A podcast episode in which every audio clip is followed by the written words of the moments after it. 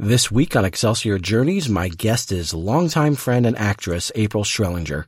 From St. Louis to New York City and back to St. Louis, April has succeeded in being a regular on the stage that made her want to be a performer in the first place. The Muny. April has a lot to share about her inspiring journey, so let's get on with it. JLD, do the honors. Hey, this is John Lee Dumas of the award winning podcast Entrepreneurs on Fire, and you're listening to the Excelsior Journeys with George Sirois. Prepare to ignite. So would you say that that's kind of like the lightning bolt moment for and that's you? why I taught myself how to draw was actually the Little Mermaid, drawing stills of Ariel. I've got better things to do tonight than Sylvester die. jumped out of his chair and said, "Who the f is this?" I remember walking out of the theater with and saying, "I'm going to write Halloween." I'm rather six." impressed with your research. Rarely do people ask me about children in the It doesn't have to be perfect. Just do it. You know, throw some spaghetti against a wall. See This if it is sticks. George Sirois saying to all of you, ever upward. Welcome back to Excelsior Journeys. This is George Sirois. Thank you so much for being here and thank you so much for tuning in for over 170 episodes. And I hope you keep tuning in more because the Once Upon a Podcast Network is coming together and it is getting ready for its 2023 launch.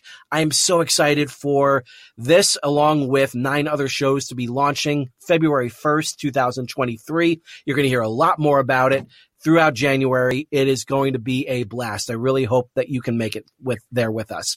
Now, in 2018, when I first came up with this show, I have told this story several times before and I'm going to tell it again.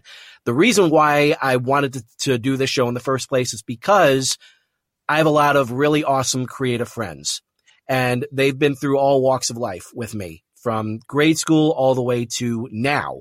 And whether I've known them in school or however in my personal life or just via online.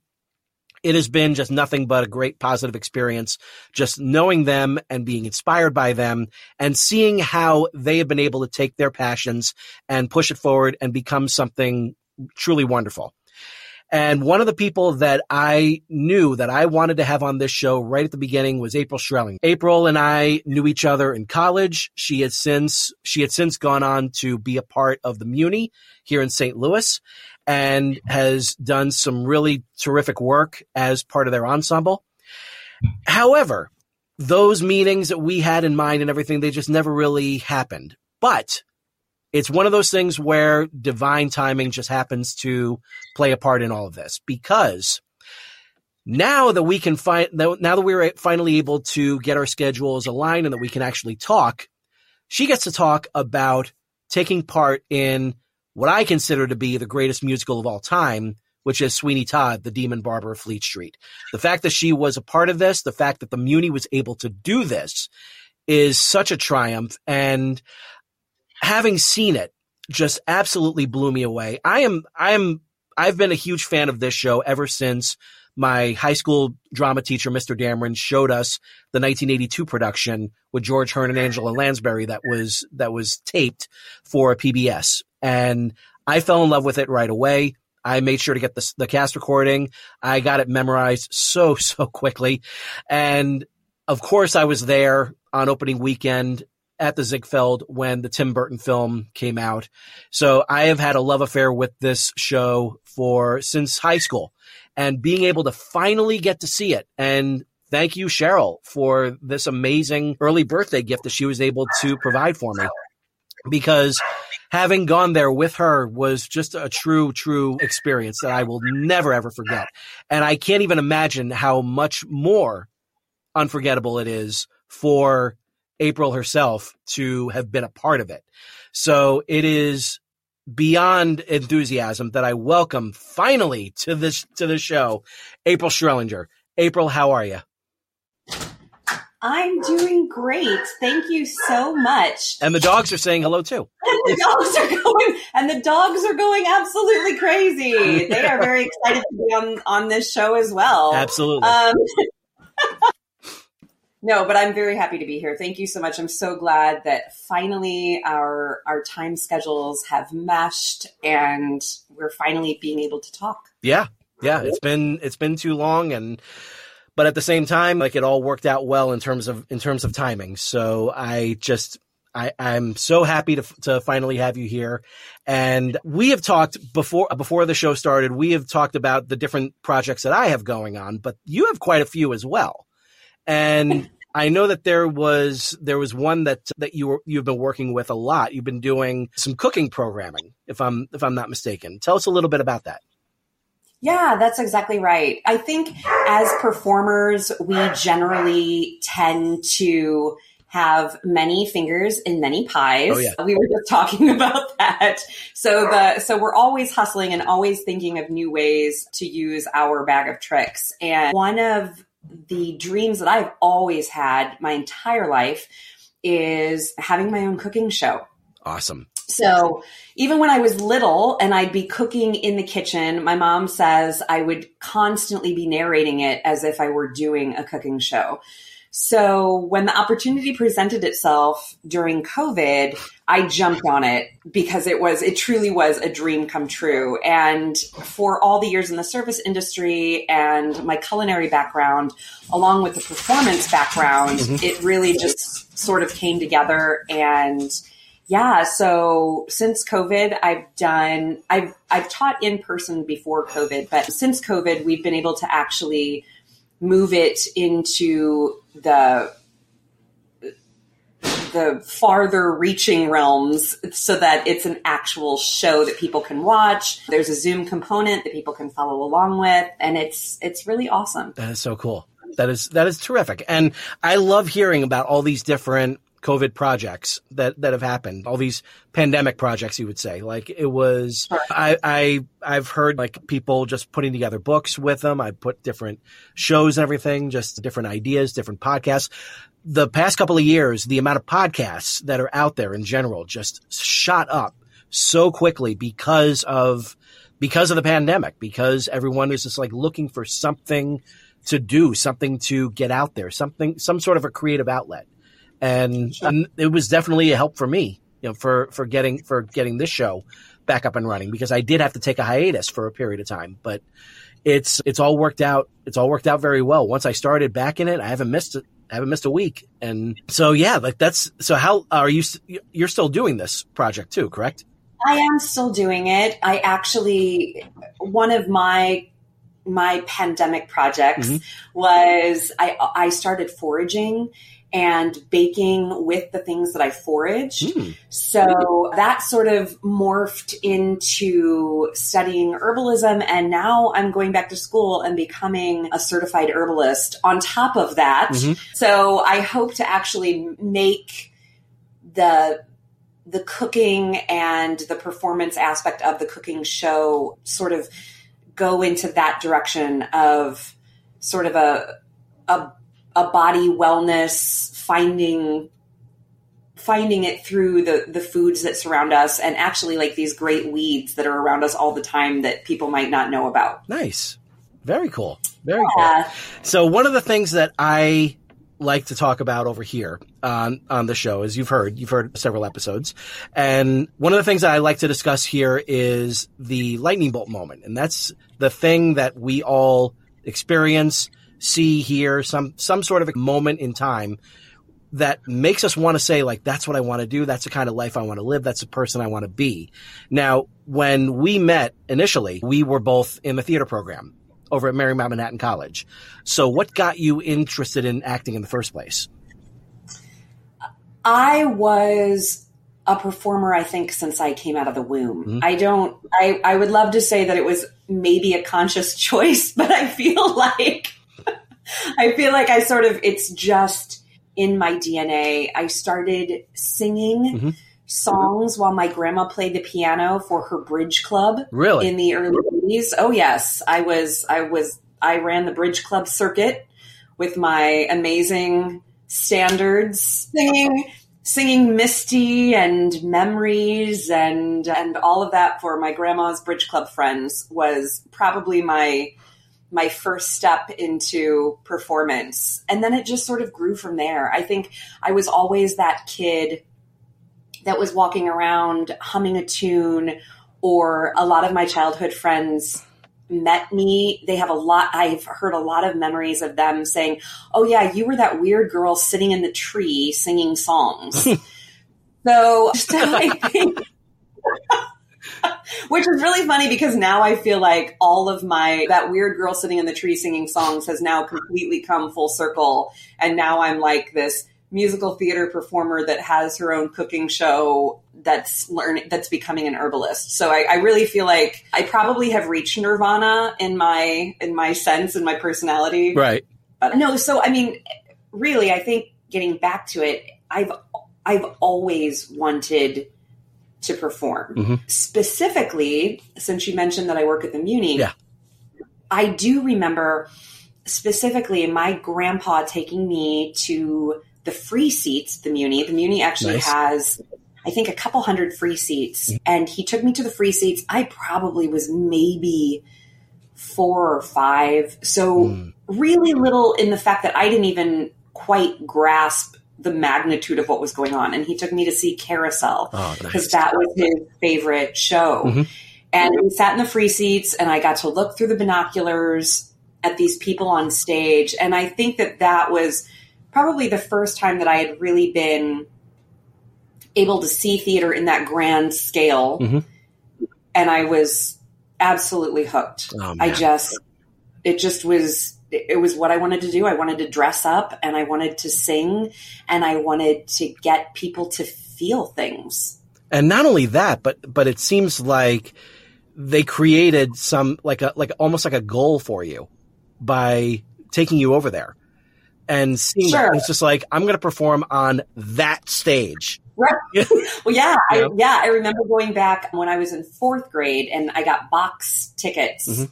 And we saw Fiddler on the Roof, and and I do remember like specifically sitting that close in that large of a theater, Yeah. and just being like, "Nope, I want to be here. Mhm. I want to be doing this." Yeah. Oh man, Um, how great is it to to feel that sort of pull right there, just like so young and just knowing that like that's that's going to happen. Just It is.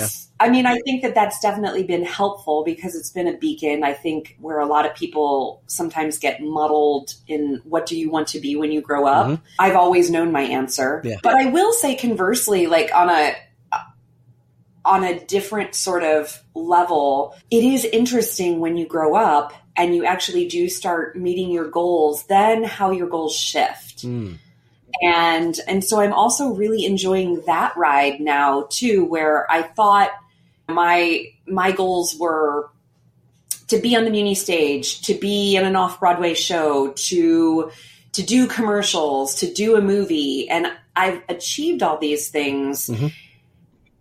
and it's really interesting now to step back and say okay so I, I do have all of these things. What's next? What do i want to do next? And to kind of have that freedom to explore is an amazing gift. oh, that's great. That's great. And so do you? So do you feel like like now that you've gotten like the the being a part of the Muny, now is it just like I'm going to be a lead?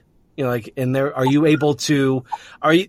Do you have the opportunities to like audition for like bigger roles and everything as for the Muny? Yes, actually, I have. I have been a principal, a principal at the Muny seven times, eight times. It's fabulous. Yeah, I mean, it's not like I will say the one great thing about the Muny is that they bring upper echelon performers. Mhm. So really well loved, well respected professional people from Broadway and off Broadway to come and do Muny. It's kind of it's kind of like a, a summer camp. Yeah. It's it's 11 days of intensive rehearsal and then a week of performance. Mhm. So it's a very fast and furious thing. But I will say the people that they cast for the principal roles, you know, they're Broadway performers. And I and I don't have that I don't have that resume. I don't have that resume, but I will say I was Ernestina Money in Hello Dolly and Mrs. Mayor in Seussical Oh, that's great. and one of the stepsisters in Into the Woods. Oh, wow. So yeah, so I mean, I've definitely had the chance, and I think the cool thing about the Muny is that they do really respect their local actors Mhm. and recognize that although we are based in St. Louis, it's not because of lack of talent. It's because perhaps we've chosen to do other things with our life Right. besides just living in say Manhattan and and doing the Broadway the Broadway circuit. So they really respect the the local St. Louisans and their talent and do give opportunities, Yeah. which is really nice. Oh, very cool. Very cool. Yeah. As you were growing up, then eventually you wound up getting to to New York at Marymount Manhattan College. How many different schools were you applying to at that time? Oh, I think at that time I probably applied to probably 8 Mhm. all said. And Yeah. that was a lot back then. That was a lot back in 1997 to apply to eight colleges for performance. Right. Nowadays, working especially with all of these, uh, my gosh, like ridiculously talented kids at the Muny and at stages and at the rep, these kids are applying for 20 colleges and going to all the auditions and ooh, I'm just glad that I'm I can officially say I'm glad that I'm old so that I didn't have to so I didn't have to put myself out there that much. Right, right.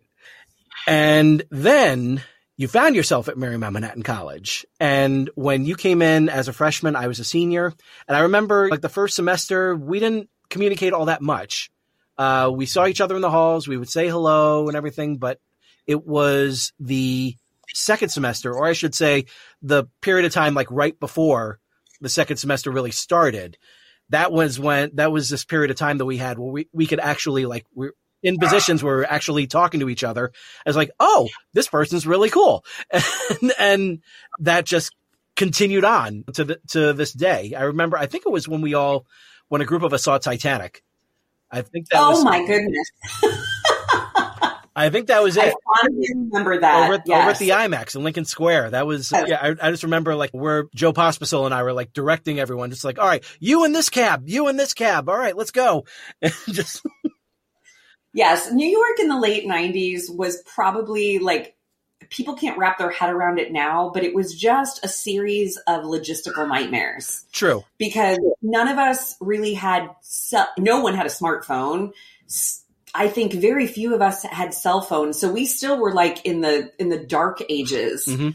and we're we're late teens, early twenty somethings trying to have like a social life in Manhattan, and that was yeah, that was At the, at the 90, at the 92nd, at the 92nd Street Y too. So yeah, yes, yep. Good times. which is magnificent. Yes, Good times. Good times. And then, yeah, as, as I know that like you were very active on the, on the main stage over at Marymount. And, uh, but then, you know, like once you, once you finished, was that where you just knew that, that, uh, you were able to take what you learned and just head right back to, back over to St. Louis?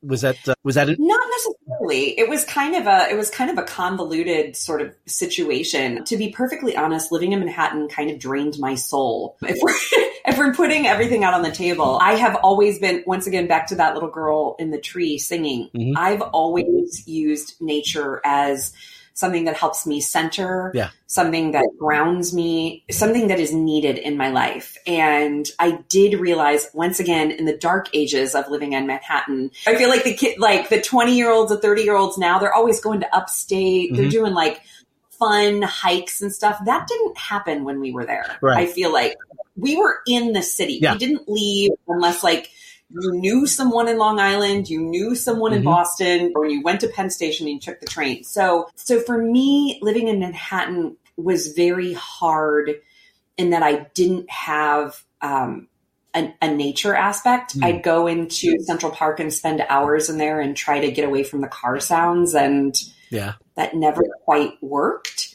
So I will say I always had this longing. I'm originally from Missouri and I always had this longing to come home. And so one summer I actually did and through a, a lot of different things, my mom and dad decided to get divorced. Mm. So when I was in town that summer, and I'm the oldest sibling and stuff, and so I just sort of, it wasn't necessarily a choice that I made. It was just sort of something that was presented to me. I knew Mm. that I needed to stay and and I I had full expectation that I mean all of my stuff was still in my apartment and I had some stuff in storage. I had full expectations I was going back to Manhattan, but I ended up staying for my family.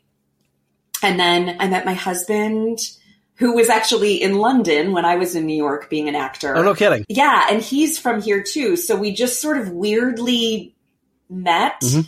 And I ended up getting married and staying and having a kid and it's been really great because St. Louis because it's so centrally located Mhm. I especially before my son was born I was able to travel I was able to do shows in Chicago and in Cincinnati and and things like that Oh, that's yeah, and now I am doing things in Kansas City. And now that my child is a little older, I'm leaving in March for eight weeks to go do Mary Poppins. No kidding. At Broward, yeah, at the Broward Center in Fort Lauderdale. Oh, wow. And that's gonna be great because I haven't left for I haven't left for a good amount of weeks Yeah. in quite a while. So that's exciting. Oh, but yeah, that was kind of my convoluted way of of getting back to St. Louis. I didn't think I would. I was done with this town, Mhm. but I am so glad that I'm back because honestly, I'm able to still perform, but I'm also still able to hike once a week. Yeah. And I'm and and I know you and I are are big social media followers, Mhm. but I think like I'm always on the river in the summer. Oh yeah. I have a river that I go to, and I am in that river probably, hopefully once a, once a Yeah. week because it is just my, it's it's my center. Well, yeah, like if yeah, that's that's kind of the way that I look at it when you're during the summertime. If you're not if you're not on stage, you're in, on the river. So just don't bother reaching out because you'll see My Instagram you'll see her in- You'll see her on Instagram. You'll see her on, on Facebook and everything. That's all good. Just go ahead and wait until Muny season is over, then reach out and start getting the scheduling going for, for this. yeah, And it Yeah, worked. well, and and it worked because here we are. It does, yes, and especially in the summer too, because I will say in St. Louis, the musical theater scene, the the I will say the the equity casting Yeah. musical theater scene is ramps up in the summer, Mhm. and so if I'm if I'm not on stage, I am. I'm on the river, but I'm mostly on stage. Yeah. So, and I'm very happy, and I'm very happy about that about that juxtaposition. But yeah, That's great. That is great. And so you were work. So you started working at the Muny what year? I think. Well, I know my first show was Les Mis, and I think that was 2013. Oh, that was the year that we got. That was the season Oh. the season tickets that we got back in back when we decided, hey, let's go let's go ahead and do this. And then it was it was 90 degrees in the direct direct sunlight. It's it's almost like there was like a magnifying glass. It was pointed right at us.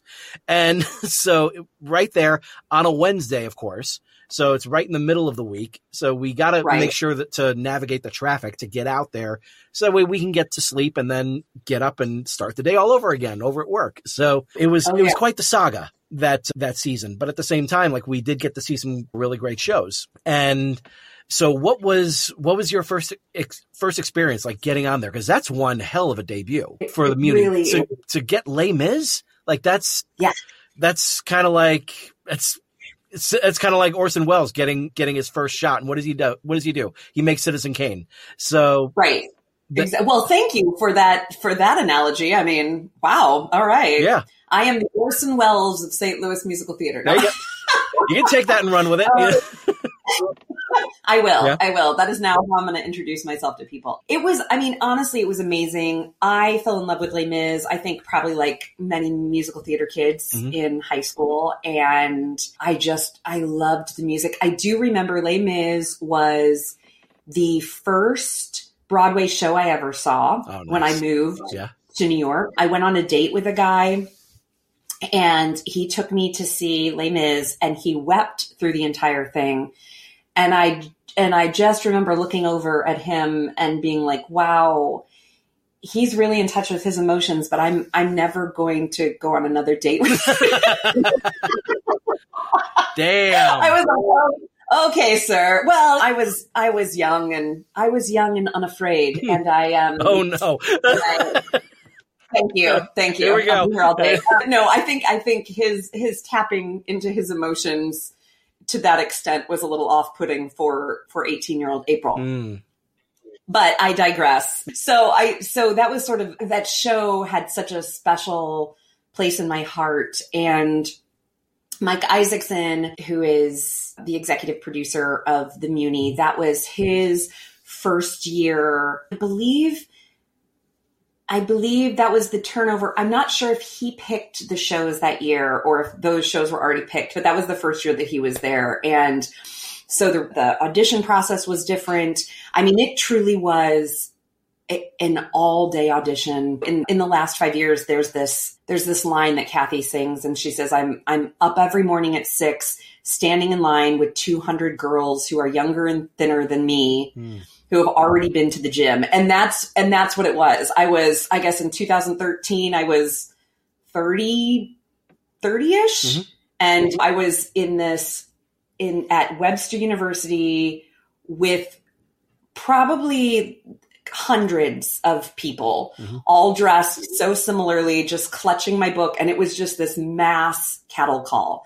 So yeah to to have the end result be that that my inaugural year at the muny would be working Les Mis it was and and especially alongside Hugh Panaro he Oh, was he was Jean Valjean and Norm Lewis the amazing Norm Lewis. He was Javert and they were unbelievable it just it was it was truly a breathtaking moment in my life It's it's fantastic.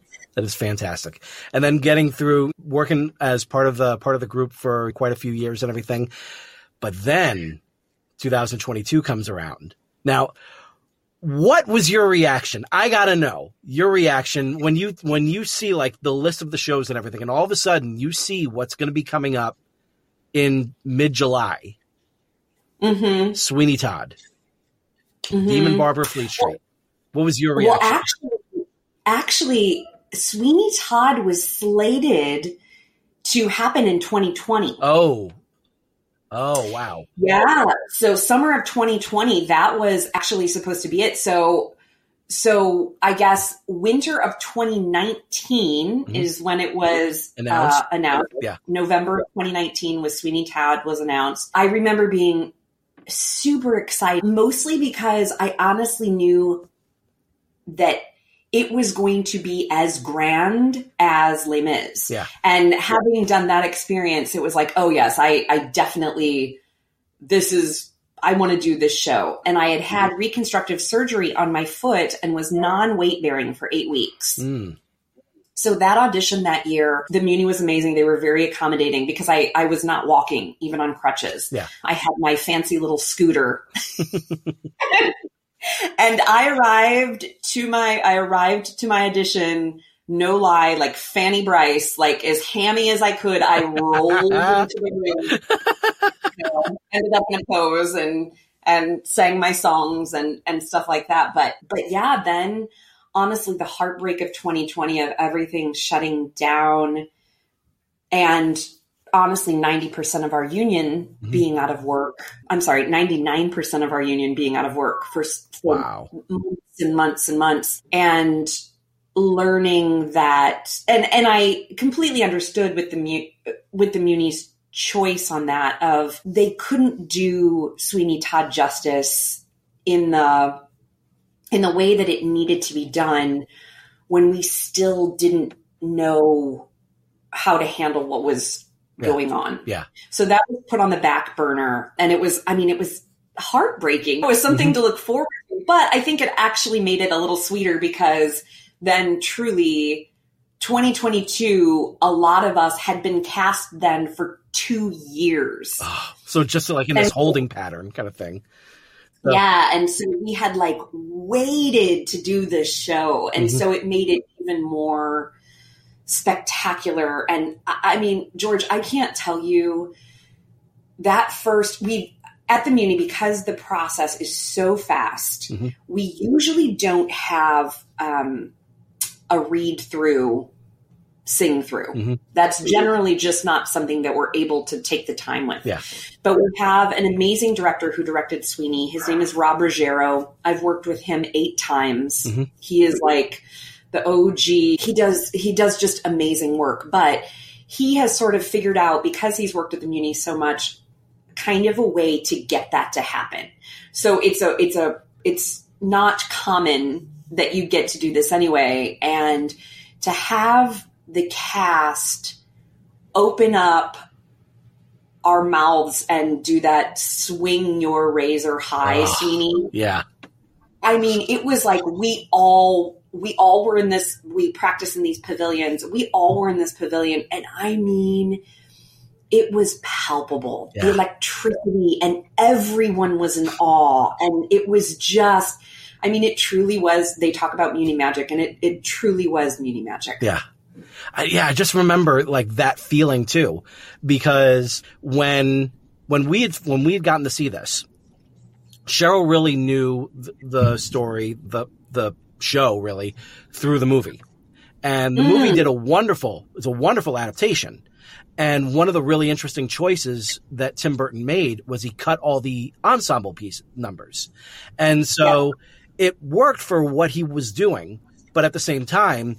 I missed hearing the full ballad of Sweeney Todd during the opening credits. I would have loved to have heard that. Loved the just the orchestral opening, the way that, that it was done. It's fabulous. But hearing that that amazing ballad done in such a way that every single person on that stage, you knew every single person on that stage was 100% dialed in to this moment like they had been waiting to do this. If you are a musical theater performer, then you're a musical theater lover. And if you're a musical theater lover, then you definitely are a Sweeney Todd lover. Because like I honestly don't hear any musical theater people that have anything bad to say about that show. It is it is just a, a, a phenomenal piece of work. And just Yeah. and and it's something that when you are a fan of it, when you are dialed into it, then you can't wait to sing in it. And that's what I felt when I was on that stage, when I was there. I wasn't on that stage, but like I, yeah, when I was in, when I was in the Muny, in the auditorium and everything, in our seats, watching it and everything, I felt that electricity that you guys were all exuding from it. And it was really something magical. And I just remember like thinking as it was, as the whole show was kind of like washing over me, it was like, first of all, seeing Bob Cuccioli as, as Judge Turpin As judge was, uh-huh. was fabulous. And then all of a sudden it was just like, where the hell has Ben Davis been all my life? oh yes. I mean, that I mean that's right up there with George Hearn. Like that is like, man, that was su- that was such an amazing performance. And like, Yeah. I mean, Sharon said, I'm sorry, and Carmen Cusack too. Carmen. I mean, my God, like she was so good. and her take on Lovett was so interesting Yeah. and different. I loved it because she is a woman of a certain age, and instead of playing it as like this totally kooky, like why would Sweeney even move forward with her? Yeah. Carmen gave it this almost like this sexiness and this sensuality that Mhm. actually celebrated 50 year old women. Yeah. I mean, yes, of course, Lovett was still kooky, but it honestly, her, her portrayal helped me make more sense of like why Sweeney would even stick around hmm and let Lovett flirt with him Yeah. the way that she does. And yeah, there was almost like more danger in the fact that you could tell that there was some like chemistry and tension between them. There was a definite camaraderie, real, Mhm. real spark between the two of them that really that I have not seen in any other iteration. Because the other Yeah. ones I've seen, I've seen Angela Lansbury, which Right. which is one the, the the late great Angela Lansbury, absolutely wonderful, and her portrayal of Mrs. Lovett is legendary, Right. and I love and I love the dryness that Helena Bonham Carter brought to it as well. But Yeah. man, like there's something that that Carmen brought, like just like what you were saying, it really is just like this, almost like she was seducing Sweeney into into doing this, And Yeah. it's really funny because when when in the midst of the epiphany that Ben Davis as Sweeney Todd was doing, Yeah. there were fireworks going off in, in the distance. yeah. and we were just wondering we, we we were just looking at it just like okay how are they gonna how are they gonna work those in? These are professionals. They gotta work th- this in somehow. And at one point like carmen just goes like but me bright ideas just pop into my head and i keep thinking and everyone in, in the audience was was totally into it. So it was it was another one of those muny magic moments where you just kind of take what's there and run with it. And it really, it just, and then just to knock a little priest just out of the park the way that they did, which I was, I've been waiting the whole show for. That's my favorite number. And Oh, that's amazing. I- That's amazing. yeah, ev- everything in it was just so much fun, and it was just it really was just like electrifying. Like every everyone that was that was on on that show just did a tremendous tremendous job. And, So and Cheryl was even and Cheryl was even saying like that was the best show I've ever seen at the Muny. And Ah, and we honestly heard that a lot, and that was really fantastic. And I will say, like, I'm not by any means a jaded actor, but when you work with a lot of people all the time, you're used to a certain sound and stuff. Yeah. But I mean, this, that show, the talent on that show was yeah, stunning. I mean, I I would catch myself l- like listening to the people around me, which by the way, you're supposed to be doing, Yeah. but like listening and like savoring the the other voices around me and I think everybody everybody looked at their colleagues and said, "Yes, I want to I want to be as good as these voices surrounding me. So everybody mm-hmm. brought it to the table. And it was it was just it and it was just such a beautiful group of people. Mhm. The people truly were good, talented people. It was a joy to work with them Yeah. for for three weeks. Yeah. it really it really was something something truly special and i'm i'm so proud of you to that- that- because you were a part of it like you you got to be a part of that and it's just like i mean it's not every day you get to see one of your friends at part of in my mind like in my own opinion like the greatest musical ever made so Oh, that's so amazing. yeah I'm and so glad. so yeah. And so with everything, that, I mean, because like you said, you've you've spoken to me about the different pies that I got going, but you have quite a few of your Mhm. own. You know, like we could start our own bakery for Christ's sake. So And I kind of do want to do that. So metaphorically and literally. there so you go. yes. Yeah. So so what's what's next for you? Like, what is it that you feel like is something that you really want to do that you haven't done yet, but it's something that you feel like you're on the cusp of doing? Yeah. Oh, that's a that's a great question. Well, I will say traveling again for shows is definitely one of my goals Mhm. now that my kid is is going to be 14. Yep.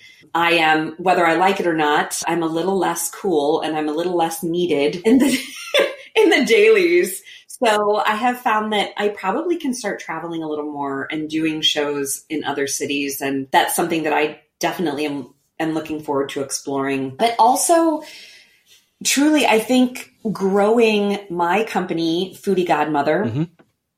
Which is a wellness company. I am a holistic health coach and nutritionist. And like I mentioned earlier, I am going back to school to become a certified herbalist as well. Mhm.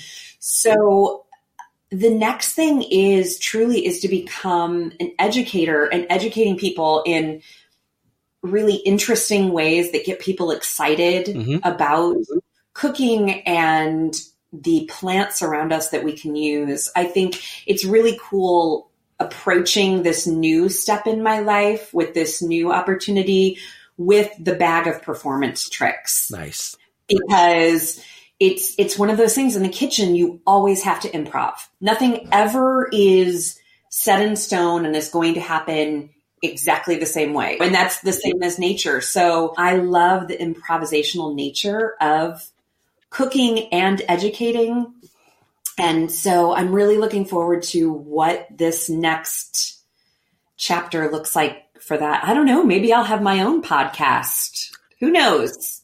Well, I will definitely be talking to you more about that. So that's fantastic. Yes. Fantastic. now. Yes. So with everything that you've that you've already accomplished, with everything that you're Mhm. you're in the process of accomplishing, all the different things that you have going. Say someone is has been listening to you Mhm.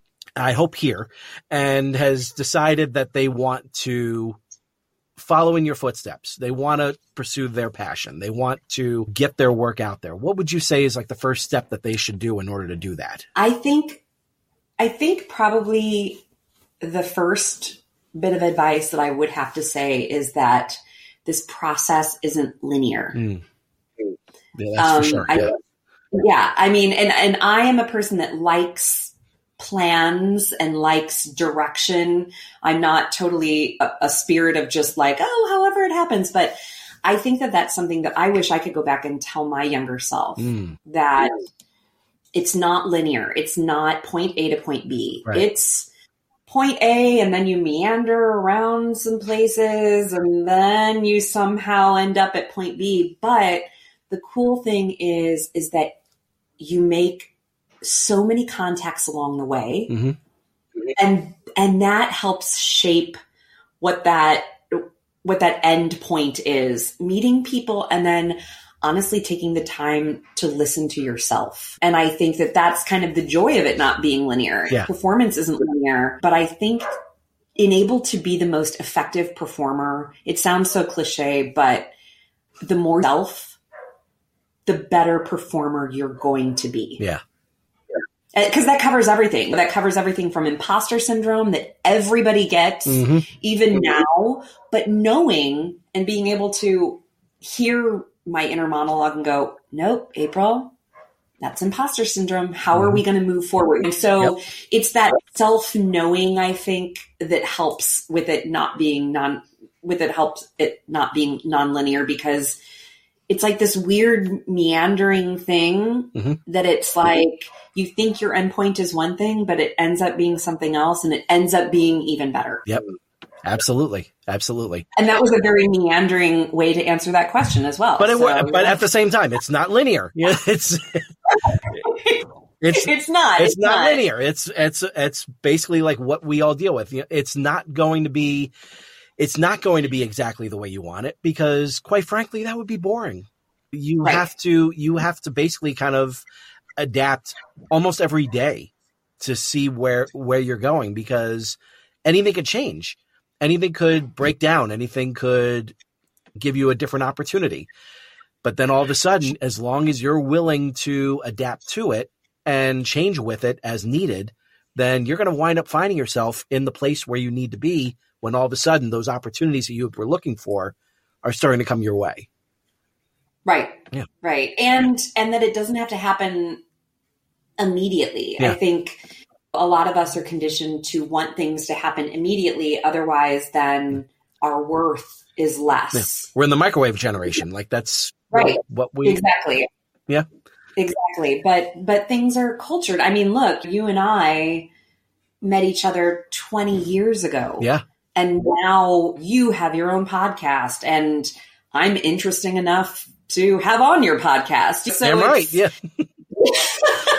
but you know, so so that's what I mean about it being non-linear and definitely meeting other people because you just never know how that's going to to come back around. There was something that one of the teachers at Marymount, Pat Hogue Simon, Mhm. said, giving advice to class one day, and she said, "Listen."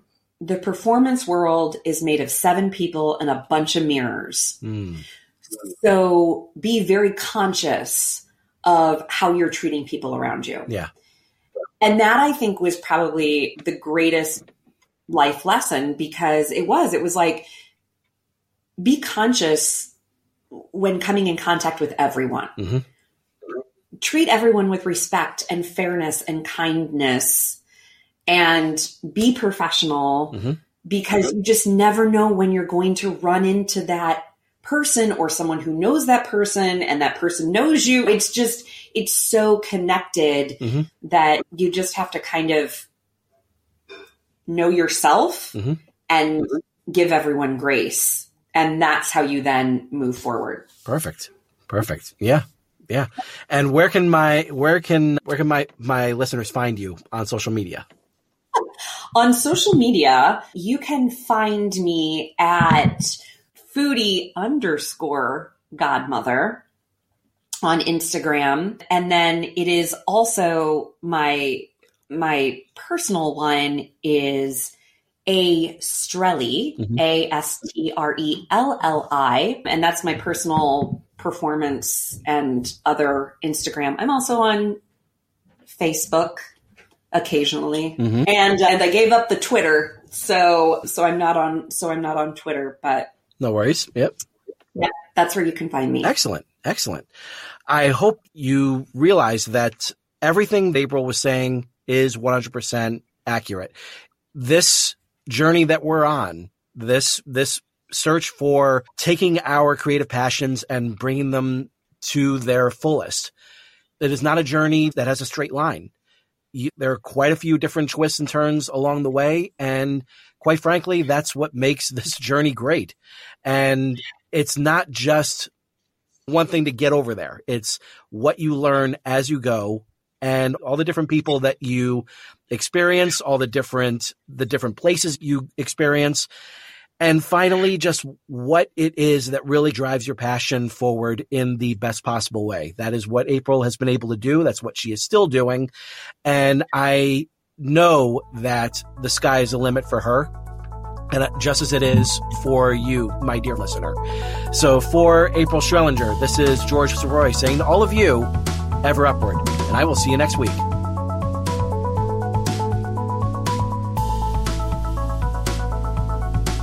Thank you very much for listening to this episode of Excelsior Journeys. I hope it was both inspiring and entertaining. Special thanks to Zach Comtois for providing new music for the intro and outro. Please take a moment to leave a rate and review on Apple Podcasts. And if you enjoy the show, please share it with your friends and subscribe to your platform of choice by going to he'sgotit.com slash podcasts.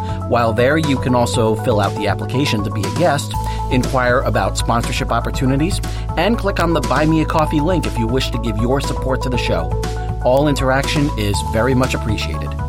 If you have a question, comment, or suggestion for the show, please direct it to george at he'sgotit.com.